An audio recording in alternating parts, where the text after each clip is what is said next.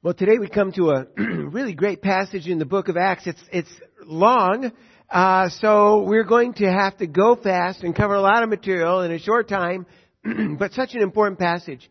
Uh, we're going to talk about the conversion of Cornelius. Some years back, like in the late 60s, early 70s, missionary Helen Roseveare uh, in Africa had dropped somebody off at the airport, taxied them to the airport, was coming back to her uh, place, and she's driving and she's so sleepy you know, just overwhelmingly sleepy, and she thought, I, I got to stop. And there was a cluster of uh, bushes and small trees off to the side. So she thought, I'm going to pull over here on the side of the road, and I'm going to go in the shade, and I'm just going to take a little nap because I feel terrible. So she pulled off to the side of the road, and she walked over to the clump of small trees, bushes, and there's a guy already there in the shade resting. And he looks at her and says, Are you a sent one? And she says, you know, in her mind, well, I'm a missionary, so I thought, okay, I'm going to, I'm going to say, yeah, I, I am a sent one. And, um, she says, what do you mean? And he said, are you a sent one to tell me about Jesus? And she said, yes, I am. And so she, she knew the fellow was illiterate, he couldn't read, and so she had one of the wordless books, you know what that is, with the different color pages, and she walked him through how to be a Christian. And he became a Christian right then and there, and uh, he was so happy that she came along. And so before leaving, she says, I'm just curious to know why you asked me that question when I first saw you. Are you a sent one? He said, Oh, because my brother said that there were these missionaries who are sent from God and they can tell you how to go to heaven. And I was sitting here in the shade just now praying that the Lord would send me one of those missionaries, a sent one from God who could tell me how to be a Christian.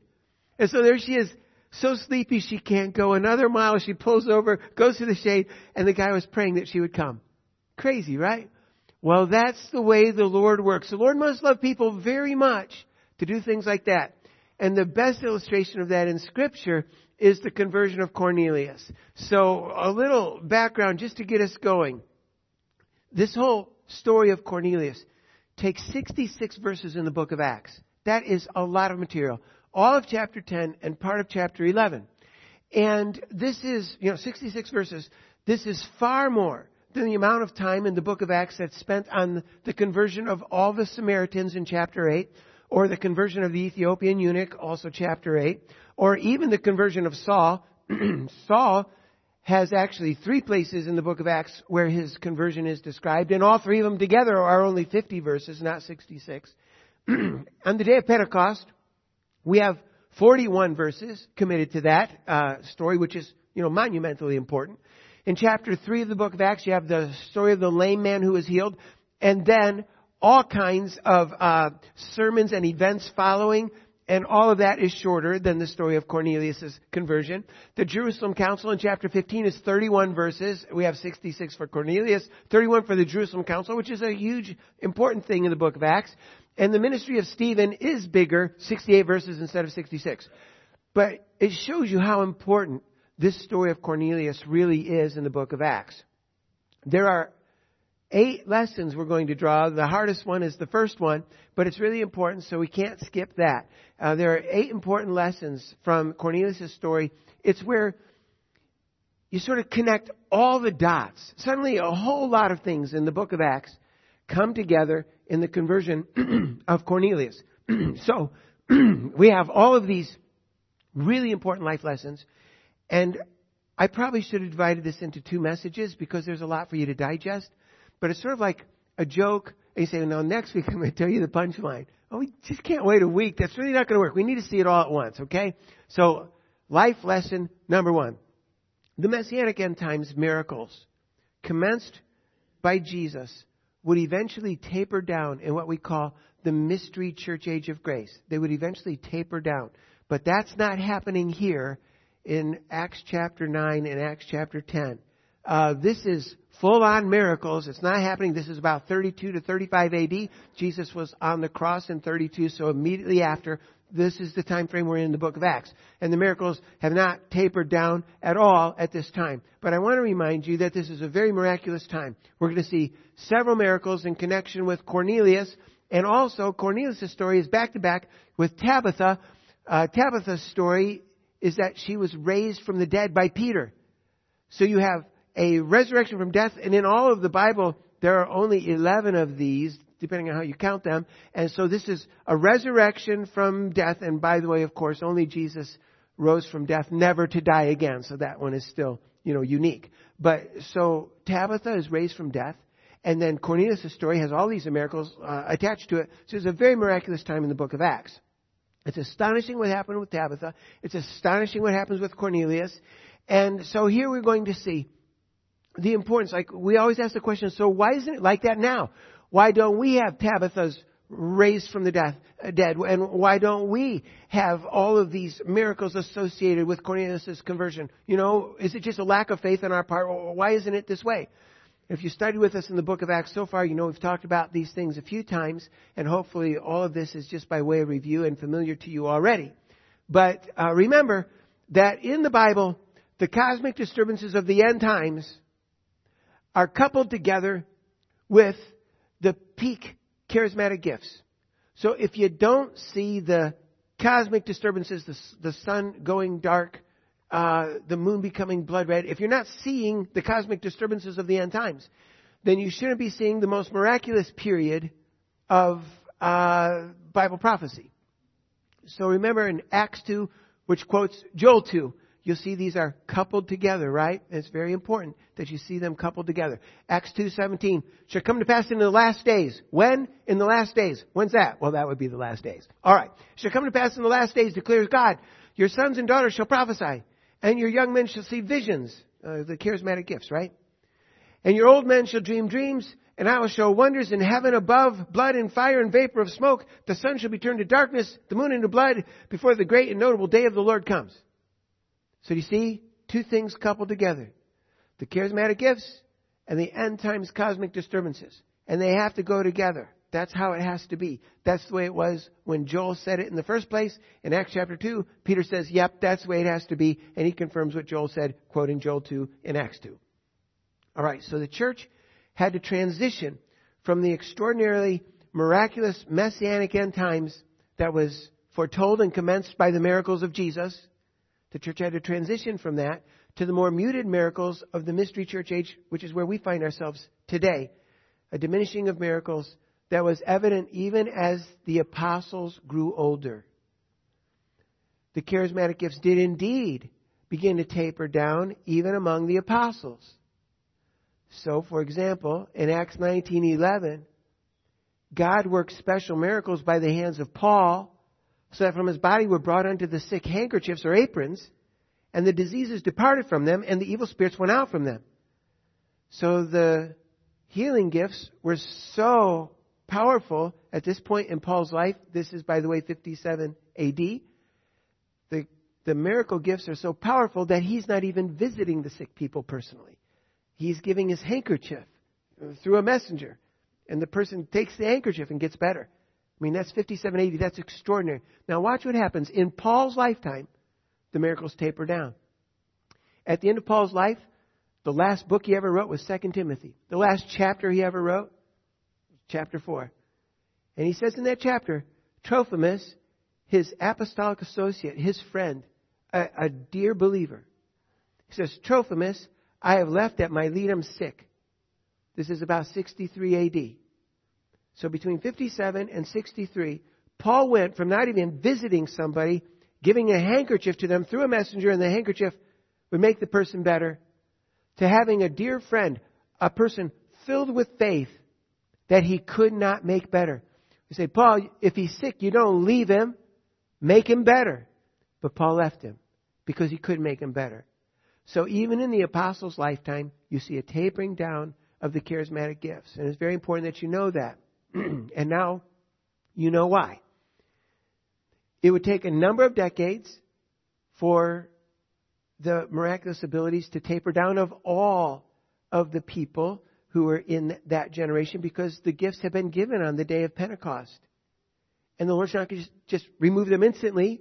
And so it took a while for those to taper down. They became less appropriate as we came into the mystery church age of grace. And when the end times return, and they shall, then you're going to find a peaking, a climaxing again of the charismatic gifts.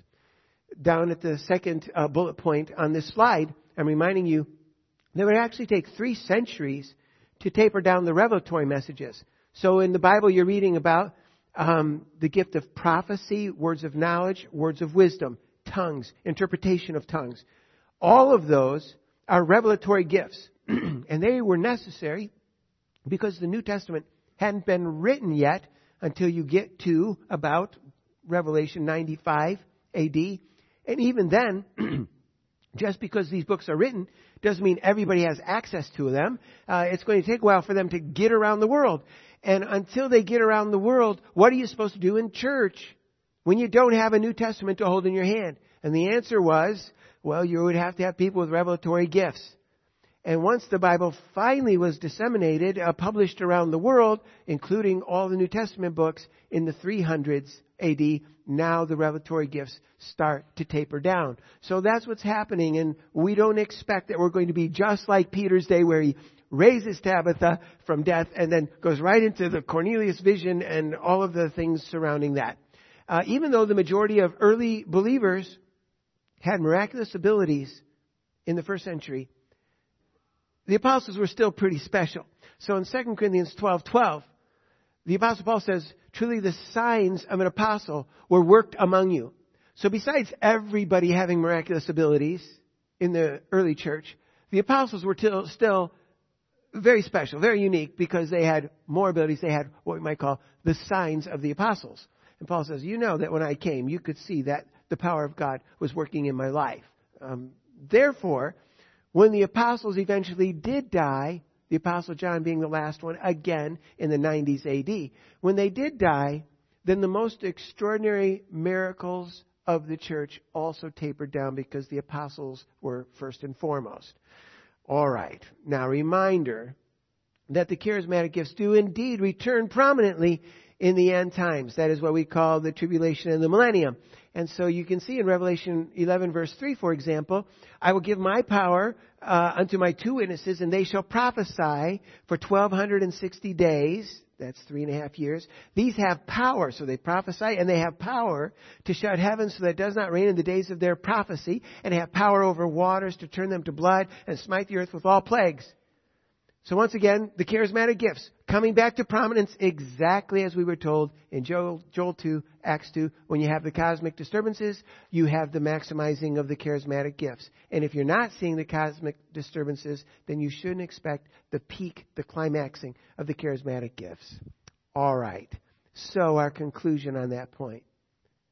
Peter is seeing extraordinary things between the raising of Tabitha and all the things associated with Cornelius' conversion. This is extraordinary. The miraculous things were special in those days. Those miracles eventually tapered down to levels more appropriate for the non end times in which you live. And in the end times, they will come back to prominence.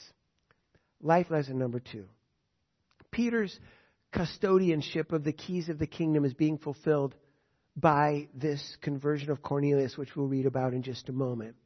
You might remember that this is a mostly Jewish church between 32 and 35 AD, and they needed apostolic authority to tell them, is it really like okay for Gentiles to be Christians, that they're going to be important in God's program? Is it really okay?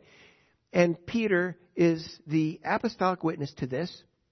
And we are reminded that in Matthew 16, verse 19, the Lord Jesus looked at Peter and said, I will give you the keys of the kingdom. Uh, upon this rock, I will build my church. And, and Peter was given the keys of the kingdom. And so in our study in the book of Acts so far, we saw Peter on the day of Pentecost stand up, the first day ever that anyone was born again, regenerated with the giving of the Holy Spirit. It had never happened like that before. And Peter was there preaching the sermon on the day of Pentecost and escorting the Jewish people in attendance there at Pentecost, escorting the Jewish people into the kingdom of God. He had the keys of the kingdom. In Acts chapter 8, we saw the half Jewish people, the Samaritans. And Philip had evangelized them and they believed, but they didn't have the Holy Spirit's regeneration, born again uh, experience until Peter arrived. Peter and John, they laid hands on these people, and once again, Peter escorted the half Jews into the kingdom of God, the keys of the kingdom. In Acts chapter 10, we find Peter escorting the Gentiles, uh, Cornelius and his companions into the kingdom of God. So is Peter there with the keys on the day of Pentecost, Peter with the keys in Acts chapter 8 with the half Jews, and Peter with the keys with the Gentile people in Acts 10. All right, important lesson number three. God's mystery intermission agenda of a great harvest of Gentile believers, a great harvest of Gentile believers, is unquestionably clear from this story of Cornelius. So in Romans 11:25, don't forget, we were promised, I do not wish, brethren, that you should be ignorant of this mystery, lest you be wise in your own conceits, that blindness in part has happened to Israel until the fullness of the the full harvest of the Gentiles has come in. So there's going to be this full harvest of Gentiles, and Cornelius is kind of like breaking the ice here. He and his companions, uh, once Peter goes here, it changes everything, and you'll see from the discussion that we're about to have. God's mystery agenda was taught to Paul in detail when he was tutored personally by the Lord Jesus in Damascus, Arabia. And he talks about this. We talked about this last week. Peter now is going to learn what Paul learned by personal tutoring. Peter is going to learn by visiting Cornelius and seeing his conversion. So Peter's going to learn it, but in a different way. Here's what it sounds like. And remember, it was not, to you it's obvious. To Peter, it was not obvious at first, and not to the other apostles, that Gentile converts could ever truly be equal to Jewish converts. It was not obvious. So here's what it sounds like. This is chapter 10, verse 10 of the book of Acts. Peter fell into a trance, and he saw heaven opened and a certain vessel descending upon him as a great sheet by four corners, being let down upon the earth, in which were all kinds of four footed animals of the earth, and wild beasts, and crawling things, and birds of the air. And there came a voice to him, Rise, Peter, kill and eat. But Peter said, Not so, Lord for I have never eaten anything that is common or unclean. And the voice spoke to him again the second time, What God has cleansed, do not call that common. And this was done three times. And the vessel was received up into heaven again. So Jesus had died on the cross. No longer does anybody have to keep the Old Testament law regarding kosher diet and that sort of thing. But Peter doesn't know. It's all new to him. It's not obvious how the Lord is going to handle the next few years, as it turns out, 2,000 years, but he wouldn't know that. It's not obvious to him that the Gentiles could ever be equal with Jewish people. So in chapter 10, verse 28, Peter said to them, uh, this is when he arrives at Cornelius' house. He's been called for. He arrives and he's going to talk to Cornelius. Peter said to them, You know that is an unlawful thing for a man who is a Jew to keep company or come unto one of another nation which is true before the cross, but it's not true anymore. But it's not obvious to Peter. He doesn't know. So he says, You know, I'm not supposed to be here uh, at a Gentile's house, right? I'm not supposed to be here. He says, But God has shown me that I should not call any man common or unclean. Therefore, I came to you without objection as soon as I was sent for. I asked, therefore, For what reason have you sent for me? All right, so he doesn't know what's going on yet. And it's really important as you know, this is a learning experience. We're in Acts chapter 10. This is a, a big learning day for Peter, and Peter learns it before the other apostles. So this is a really big day in New Testament history. In verse 44, Peter has told them about Jesus, and he's still talking. He hasn't finished talking to them about Jesus, and suddenly he's interrupted. It says in verse 44, while Peter yet spoke these words, you know, he could say, I wasn't finished yet. That's the idea. While Peter yet spoke these words, the Holy Spirit fell on all those who heard the word, Gentiles. And those of the circumcision, Jewish people, who believed were astonished. As many as came with Peter, because on the Gentiles also was poured out the gift of the Holy Spirit. So Peter is just talking, and all of a sudden, they've heard the gospel enough to believe, and they interrupt and they begin to speak in tongues. And all of the Jewish people are like, knock me down with a feather. Look what's happened to these Gentiles. Unbelievable. They never thought that would happen. The same thing that happened to them on the day of Pentecost has now happened to the Gentiles. In chapter 11 This is so groundbreaking. Remember, Peter doesn't know what's going on, right? I'm not even supposed to be in the house of a Gentile. Like, yeah, you are. Don't worry about that anymore, but you don't know. And not only that, you're going to learn that the Gentiles are really special in God's program. There's going to be this great harvest of Gentiles. So Peter learns it on that day, right? But he's the only apostle there. He and his friends, but he's the only apostle there. So word gets back in Jerusalem that Peter has gone to the house of a Gentile. Horror of horrors.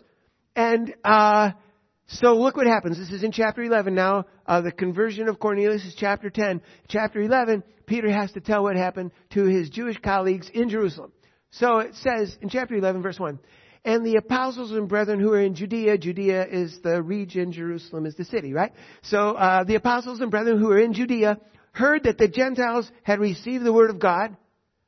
And when Peter had come to Jerusalem, those who were of the circumcision, the Jewish people, contended with him, saying, you went into uncircumcised men and you ate with them. Shame on you, Peter. What were you thinking? So this is so groundbreaking that Peter has just learned it and the other apostles don't know it.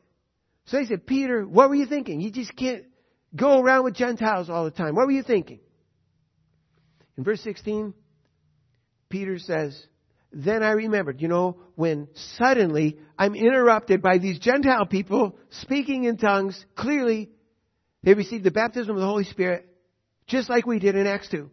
He said, then I remembered the word of the Lord. How that he said, John indeed baptized with water, but you should be baptized with the Holy Spirit. Therefore, if God gave them the light gift as he did unto us, who believed on the Lord Jesus, what was I that I could withstand God? And when they heard these things, they became quiet. The other apostles said, Hmm, you're right about that. They became quiet and they glorified God, saying, Then, you know, lo and behold, unbelievable. God has also granted to the Gentiles repentance unto life. We had no idea that that was going to happen. So you see, this is a, a big deal in New Testament history. This is a big deal in the book of Acts, which is why 66 verses are committed to this. This changes everything. You know why that's important to you? Because most of you are Gentiles. And this is explaining why you are the luckiest people in the world. So stay with me and we'll learn some more.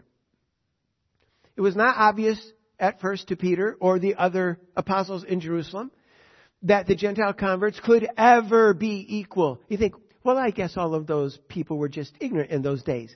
Like, no, they weren't. They were learning. And we're all ignorant before we learn, and there was so much to learn. A lot had changed since the stoning of Stephen and the conversion of Paul. A lot had changed, and there's a lot to learn. So we can't hate them for not knowing. They're learning, and they're learning kind of fast. So if you were to go before the conversion of Cornelius, okay? So let's make this Acts 1 through before the conversion of Paul 9. Alright? And we go to the apostles in Jerusalem and say, Tell me, learned apostles, followers of Jesus, can the Gentiles be saved? Say, sure. All right, all right. Can they have, can the Gentiles have an inheritance in Messiah's paradise kingdom? Well, sure they can. And you say, well, could they be part of the household of God? Well, of course, Gentiles can be part of the household of God. All right, but let me sharpen this to a finer point. Can Gentiles be saved? Sure. All right. And can they have an inheritance in Messiah's kingdom? Yes, a very good inheritance. Now, what I mean is equal with you. And they say, well, no, the Gentiles don't have an equal inheritance, but they have something very nice. You know, if you go to the reading of a will, not everybody has an equal inheritance, right? Well, the Gentiles have a very nice inheritance. But equal with yours, apostles? Well, no. And can they have a place in the household of God? Well, of course. No, but what I mean is, will they be equal to you in the household of God? Well, no, not equal to the Jewish people. You know, like you have a nuclear family, very close, and you have an extended family. The Gentiles will be our extended family. And so, t- to pursue that, you might say, all right, all right, so help me understand. Because, you know, we believe in the, you know, uh, the mystery church age doctrine of Jews and Gentiles and one new man, and not only that, but there is no difference. And not only that, there's neither Jew nor Greek. There's neither circumcision or uncircumcision. So this is our frame of reference. But we're going back before Cornelius and we're interviewing the apostles. So you say, okay, all right. So, so check this out, Peter, James, and John. When we get to the end times, Messiah's paradise, would it be common for a Jewish person to take hold of the robe of a Gentile person and say, I want to worship with you, Gentile person, because I understand that God is especially with you. And they would chuckle and say, no, no, no. Zechariah says just the opposite. The Gentile people are going to take hold of the skirt of the Jew and say, we want to worship with you because we hear that God is with you. So the Jewish people don't take hold of the robe of the Gentile people. The Gentile people take hold of, of the robe of the Jewish people. So that's not exactly equal, right? All right. So, when we come to Messiah's paradise kingdom in the millennium, uh, all of Jesus' headquarters is in Jerusalem. That's like Washington, D.C. in the Holy Land, right? Jesus, Messiah's headquarters in Jerusalem. He reigns over the whole world in Jerusalem. And then his near neighbors will be like an equal mixture of Jewish and Gentile people, right? I mean, the people who live in Jerusalem and in the Holy Land, there'll be people from all over the world living in Jerusalem and in the Holy Land, right? And the apostles will say, no, silly. Don't you know that in Messiah's paradise kingdom, the Jewish people live in the Holy Land that was promised to them from before, you know, the time of Abraham. And so they live in the Holy Land. They are Jesus, Messiah's nearest neighbors. Oh, where do the Gentiles live? Oh, you know, out there, but not right there. Say, oh, so it's not exactly equal, right? They say, oh, no, it's not equal. What would make you think it's equal? They have something very nice in paradise, millennial kingdom of Messiah, but it's not like equal. They can't be in the Holy Land as near neighbors. All right, okay, one more time. So just help me out here. So you know in the Holy Land where all those Jewish people live as near neighbors to Messiah? Would it be very common that a Jewish person would go over to a Gentile person's house and help him with his chores, help him with his crops and his herds, and the Jewish person would help the Gentile people, right? I mean, it would be like that. The apostles say, No, silly. That's not how it works. According to Isaiah and Ezekiel, the Gentile people do favors for the Jewish people in the Holy Land. They come to the Holy Land and they take care of the Jewish people's crops and they take care of the Jewish people's herds and they help the Jewish people, not the other way around. I mean, they have a very nice life, but it's not equal. All right, so you see, that is what the Old Testament says. That is the Old Testament. Now we come to Cornelius, and he becomes a Christian. And that changes everything. Now, Paul had been learning all these things, right? Up in Damascus, Arabia, being tutored by Christ with personal revelations. But Peter and the other apostles, they're not there. So they don't learn it from Christ personally through tutoring. They learn it through Cornelius, the story we're looking at today. All right. This is mind boggling. Remember the apostles say, Peter, what were you thinking? You went to a Gentile guy's house. What were you thinking? How could you do that? And it was mind boggling that Gentile believers could be treated exactly equally to Jewish believers. It just, it just changes everything. That's what we call the mystery doctrines of the church. People in other ages just didn't know. And It's not their fault. It wasn't revealed yet, but now it is revealed. It's being revealed to Peter and the apostles through Cornelius' conversion, for one thing. But this is so mind boggling, and this is what really knocks us off balance. This is so mind boggling that this idea was still being debated 15 years after Cornelius' conversion in what we call the Jerusalem Council in Acts chapter 15. 15 years later, after all of this, it is still being debated, but can the Gentile people be equal with the Jewish people? Like this has just been going on for a really long time by the time you get to the Jerusalem Council. And the most amazing thing perhaps of all is that if the order in Galatians 2 is chronological, even after the Jerusalem Council in which they said, yes, the Gentiles and Jewish people are equal and that's that, you know, that settles it. After the Jerusalem Council, here is Peter visiting Antioch where there are lots of Gentile Christians and he is happy meeting with the Gentiles and eating with them. And then uh, VIPs from the Jerusalem church come up to Antioch to see how things are going. And Peter says, uh oh, here come the Jewish leaders from Jerusalem and I'm not going to eat with the Gentiles anymore. And this was even after the Jerusalem Council. This is after 15 years and the Jerusalem Council has passed its judgment. And Paul says, when I saw that they walked not uprightly according to the gospel, I said unto Peter before them all, If you, being a Jew, live after the manner of the Gentiles and not as the Jews do, why do you compare the Gentiles to live as Jews? And all of this after all of that time, it is mind blowing. And the Jewish apostles who cut their teeth on the Old Testament and don't totally understand all the mystery doctrines and they keep accidentally reverting back to what they knew as kids, it's such a load. You see why this is so important in New Testament history? The truth is, we who are in Christ Church today, both Jewish people and non-Jewish people in Christ Church today, we are the luckiest people who have ever lived. And we talked about that a little bit last week, and so I won't uh, elaborate on that anymore. But to be the bride of Christ, to be the body of Christ, is a wonderful thing. And that is very specific for the mystery church age of grace. And uh, the Jewish people in the end times are going to have paradise. But you all who are saved during this time in this church age of grace, you have it best of all. Important life lesson number four.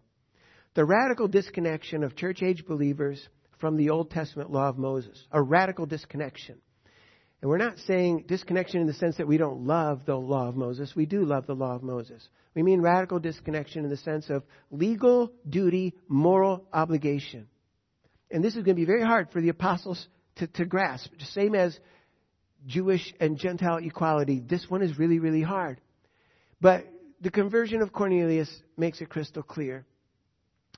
Um, again, what Paul learned by personal tutoring with Christ in Damascus, Arabia, Peter and the other apostles are going to learn through Cornelius' conversion. Peter because he's there, and the other apostles because Peter teaches them.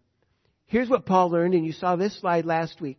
The radical disconnection between the law of Moses as an obligation. It's like the law was your schoolmaster, as the book of Galatians says, uh, your school teacher, but you're not in school anymore. When you were in school, you weren't allowed just to go to the bathroom anytime you wanted to. You had to get a pass. Well, you know, you're no longer under schoolmaster. You can just go. Uh, you couldn't chew gum. Now you can. There are all these rules from the Old Testament, you're not in the Old Testament anymore. That doesn't mean we don't love it and learn from it. All scripture is given by inspiration of God, is profitable for doctrine and reproof and correction and instruction. We love it but it's not our standard either to become a Christian or to be a pure, uh, devoted Christian. So here's what Paul learned from the Lord Jesus by personal revelation, tutoring from Christ. He says, now we have righteousness without the law. This is the end of the law. You're not under the law. You're under grace. You're free from the law. You're delivered from the law. The law is abolished. The uh, handwriting of the law uh, of ordinances was abolished. And so you see, that's what Paul learned by personal revelation. Peter learns it now from Cornelius' conversion. Again, Peter fell in a trance, heaven opened up, a sheet with four corners tied together inside animals, unclean animals that are not kosher, and the word from God is, kill and eat. You've never had shellfish before, you're going to have lobster now. Uh, you have never had pork before, you're going to have ham sandwiches now. And Peter says, oh no, I'm not. I wouldn't do that. Now this is the Lord saying you're supposed to do this. And he says, no, I'm not doing that. Not so, Lord. I have never done that. I have never had bacon. And I'm not going to start now. And the Lord says, what I have cleansed, stop calling that unclean. Now it is clean. This is a radical disconnection from the Old Testament law. In Acts chapter 11, remember the apostles in Jerusalem who weren't with Peter when he saw the conversion of Cornelius? says, uh, the apostles and brethren who are in Judea heard and they contended with him. Like, you were in the wrong to do this. Well, Peter just had the vision and he was told to go with the messengers of Cornelius and so he couldn't possibly be wrong. He, he was not wrong. He was right, but the other apostles say, you were in the wrong. And in verse 4, but Peter set forth the matter in order from the beginning to them. Like they don't know what's going on, but Peter tells them how it went down. And it says when they heard these things, they became quiet and they glorified God. There's been a radical disconnection from the Old Testament law. We saw this slide last week, so again, I don't want to belabor it. But, you know, if you were feeling uh, my my passion when I said after 15 years the apostles were still struggling with this same thing, it's not after 15 years. It's after almost 2,000 years, and we have entire denominations that are built on this error that was discussed in Acts 15 at the Jerusalem Council. So the idea is, to my credit, you know, I'm a better Christian than you are. because to my credit, I keep Saturday or Sunday as a Sabbath. You don't have to do that. To my credit, I eat kosher food. I, I don't have bacon or ham sandwiches. To my credit, I wear untrimmed beards. I, I wear prayer fringes or I never get tattoos because in the Old Testament, you're not allowed to do that. You know, to my credit, I observe Jewish holidays. And on down the list we go. To my credit, I have priests for pastors or symbolic sacrifices, the Mass, for forgiveness. Uh, to my credit, I have church appointed officers uh, that I hope will govern the whole world, and the whole world will be run by the church and will execute the heretics and the fornicators and the rebellious kids. Uh, that's that's the, the true religion of God. Like, no, you're getting that from the Old Testament, and you're making the same mistake that the apostles made when Peter said, I'm not eating that food. And the Lord says, Yes, you are too. Stop. Well, all of us, just stop. Important lesson number five. This is so important. It's just a little lesson. I mean, it's a big lesson, a little passage. The doctrine that individual believers are saved instantly. Do you believe in instant salvation? Instant, in a moment of time. The doctrine that individual believers are saved instantly in a moment of time is made unquestionably clear with Cornelius' conversion. So look at verse 44 again, Acts 10. While Peter yet spoke these words, the Holy Spirit fell on all those who heard the word. And those are the circumcision who believed were astonished. So imagine this. Peter visits Cornelius and his family and friends all in a room, and none of them are Christians at that moment. They're seekers. They're very, very interested, which is why they sent for Peter. But they're not Christians. So Peter is just talking to them, just talking. And then, pow, all of a sudden, they are showing that the Holy Spirit has been poured out upon them, speaking in tongues miraculously. There's no question that they're Christians. Now, how long did it take for them to go from unconverted to converted? And the answer is wham. Just like that. In a moment. Instantaneous conversion. That's important that you know. Believers in the church age of grace are saved instantly. In a moment of time. At their first moment of faith. We are not trying to be faithful enough to be saved someday. We're saved instantly. According to his mercy, he saved us. Past tense. It's done. He saved us. You were rescued at a point in time instantly. We are not in a provisional state of salvation. Well, so far I'm saved. Let's see how it goes. We are not in a provisional state of salvation, waiting for the final decision to be made on the day of judgment. We are saved, complete, done. While Peter yet spoke these words, the Holy Spirit fell on all those who heard the word instantly. Lesson six is like it.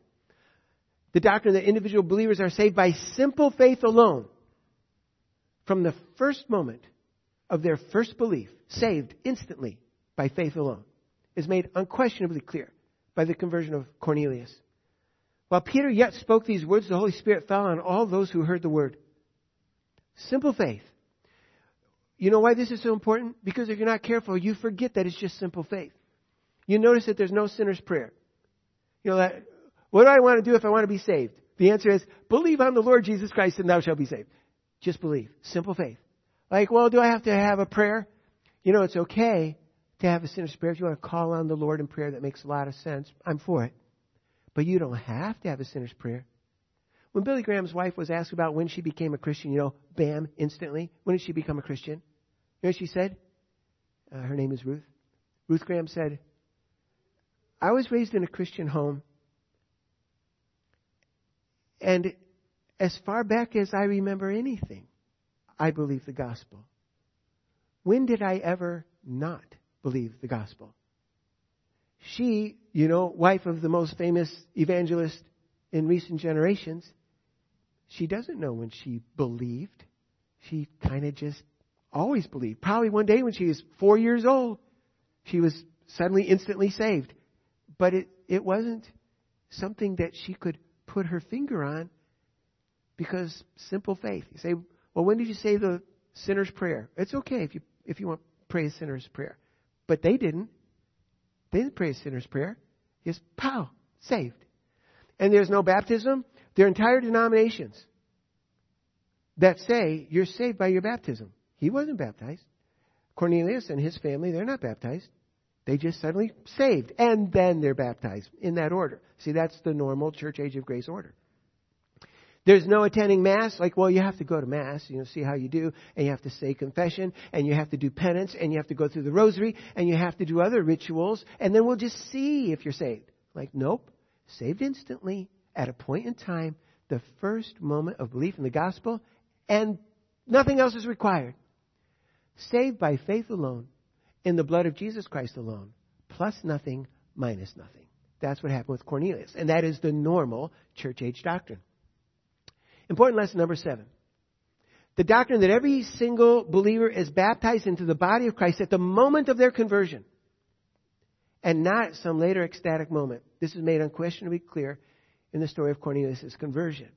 So again, notice what happens here. In chapter 10, verse 44, Peter spoke these words, the Holy Spirit fell on all those who heard the word, and they are instantly saved and we realize that they're speaking in tongues. And in chapter 11, when Peter is describing this in yellow font on this slide, when Peter is describing this to his fellow apostles, he said, And I remembered the word of the Lord, how he said, John indeed baptized with water, but you should be baptized with the Holy Spirit. He says, That's what happened to these people. They're baptized with the Holy Spirit, same as we were in Acts chapter 2. So someday somebody is going to walk up to you and say, Are you a believer? And you're going to say, Yes, I am. And then they're going to say, well, have you been baptized by the Holy Spirit so that you can speak in tongues? And you're going to say, I was baptized by the Holy Spirit at the moment of my conversion. We're not saying that the baptism of the Holy Spirit is something that happens later. The baptism of the Holy Spirit is what puts you in the body of Christ. In 1 Corinthians 12:13, by one Spirit are we all baptized into the body of Christ. If you weren't baptized by the Holy Spirit at the moment of your conversion, then you're not even saved. You're not even in the body of Christ. You're not in the church. The only way you'll ever be a Christian, the only way you'll ever be in the church is if you're baptized by the Holy Spirit, and that happens to every single Christian at the moment of their first belief. You say, well, they spoke in tongues, and I didn't. Fine. In the whole book of Acts, there are only four times people uh, speak in tongues speaking in tongues is not the necessary part. The necessary part is that the Holy Spirit indwells you and conjoins you in the body of Christ to Christ Himself. So, last lesson. Seeking the Lord is the very best thing you can ever do in your life. And this is powerfully demonstrated by the conversion of Cornelius. Remember, he was seeking the Lord. He wasn't a Christian until Peter visited him, but he was seeking the Lord. When the messengers came to bring Peter to his house, uh, they described him, Cornelius, as a devout man and one who feared God with all his household, who did many charitable contributions to the people and prayed to God always. And when Peter visited Cornelius, uh, he did so because an angel told Cornelius to go send for Peter. And the, the angel told Cornelius, Your prayers and your charitable deeds have come up for a memorial before God. Cornelius the centurion is described as a righteous man, one who fears God, and having a good reputation among all the nation of the Jews. So he is what you call a seeker. There are about a dozen texts in the Bible that appeal to people to please seek after God. If you seek after God, you'll find him. And God will go to great lengths, whatever it takes, to help you find Him if you'll seek Him. And that's one of the most important things you'll ever learn in your life. A few years back, when we didn't have so many seatbelt laws, a pastor's wife in Southern California was driving down the Santa Ana freeway, and somehow or another, her four year old son was playing with the door. The door popped open, and the Santa Ana freeway is always busy and the little guy rolled out at highway speeds, tumbling down the Santa Ana freeway in the evening with cars coming.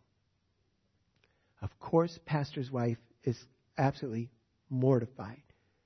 As a flash, she pulls over, she runs back, and she sees her little boy sitting in the fast lane, in the middle of the fast lane of traffic, he only has a few scrapes on him. He's okay, which is just crazy. And as she runs up to him, he said, Mommy, I saw Jesus put up his hands and stop the cars. You know is the most important thing you can ever do in your life? Seek the Lord. There's nothing you will ever do that's more important than just seeking the Lord. Cornelius was seeking the Lord. Remember, we started with the story of Helen Roseveare and the man in the shade praying that somebody would come along and tell him about Jesus. Just seek the Lord. If you're a believer, continue seeking the Lord. Never stop. What you want is the Lord's visitation in your life. You want the Lord's special sympathy, His special presence in your life. And you just keep seeking Him all of your life because someday something like this might happen to you. One more story, and this will be how we close. Dr. Walter Wilson uh, lived uh, the last generation. Um, a good guy. He's a medical doctor, and he loves the Lord. And he uses all of his influence to lead people to Christ. Well, he was going to make a train ride. The train wasn't going to leave for a long time, so he's in a strange city, and he thought, wait a minute, I know somebody here. Uh, there's a young man here named Charlie Jones. I know Charlie's dad, and Charlie's dad is a friend of mine, so I'm just going to go visit Charlie Jones and stop in and see if he's doing okay, and I can tell his dad, I saw your son. Won't that be great?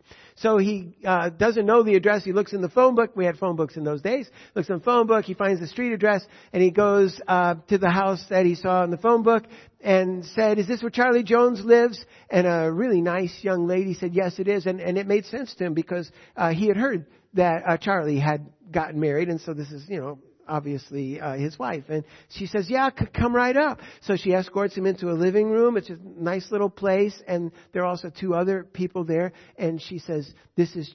This is uh, Charlie's family. This is Charlie's sister and Charlie's brother-in-law, and of course he had never met them, so he's glad to see them. And um, then the wife says, "Well, I'm sorry, Charlie isn't home. He's working nights now." And Dr. Wilson says, "Oh, well, that must mean his business is booming because I didn't know they had a night shift where he works. And she said, yeah, yeah, they, they, they do. They always have. And he said, is this the Charlie Jones who makes motors, electric motors for washing machines? And she says, oh no, I, I know. There's another Charlie Jones and he lives on this same street in this same city, but he lives 40 blocks that way because, you know, we're east such and such a street and he's west such and such a street. And, um, so you want the other Charlie Jones. And our mail gets mixed up sometimes too. You, you, you want the other Charlie Jones. And Dr. Wilson says, Oh, I am so sorry. I, I didn't know. And so he's putting on his overcoat. He's apologizing. You know, he's ready to leave and he sees that there's a Bible sitting on the coffee table. And he says, um, he says, uh, that Bible there, do, do you read this book, Mrs. Jones, and do you love it? And a strange look came over the faces of all three people. And uh, she says, Yes, we love that book in this home. And they all start to cry. They're tearing up. And um, she says, Dr. Wilson, when you rang the doorbell, we three were on our knees praying that God would send someone to show us the way of salvation. And we've been meeting here every Friday night to pray for help. Is that crazy? Do you know that seeking God is the best thing you can ever do? If you're not a Christian, you should seek God like Cornelius did. It would be the best thing you ever could do. And if you are a Christian, every day you just keep seeking God. You want more of God's presence in your life, more of His blessing, more of His sympathy. You just keep seeking Him. And that's a great lesson from Cornelius. Can we close with prayer? Father God, I pray that if somebody here has never yet believed the gospel, that they would believe it now in the privacy of their own thoughts, that they would look to you for rescue from sin and death and hell. And that in this moment, they would put their trust in you, reach out the best way they know how for your rescuing hand. And we believe that this will be the, the moment, the instant of their salvation. And Lord, for the rest of us who are already believers, I pray that we'll spend all of our days, the rest of our lives, seeking you, because seeking you is the thing that makes us most happy of all. We pray that we be dismissed now with your blessing while we seek you in the week to come. In Jesus' name, amen.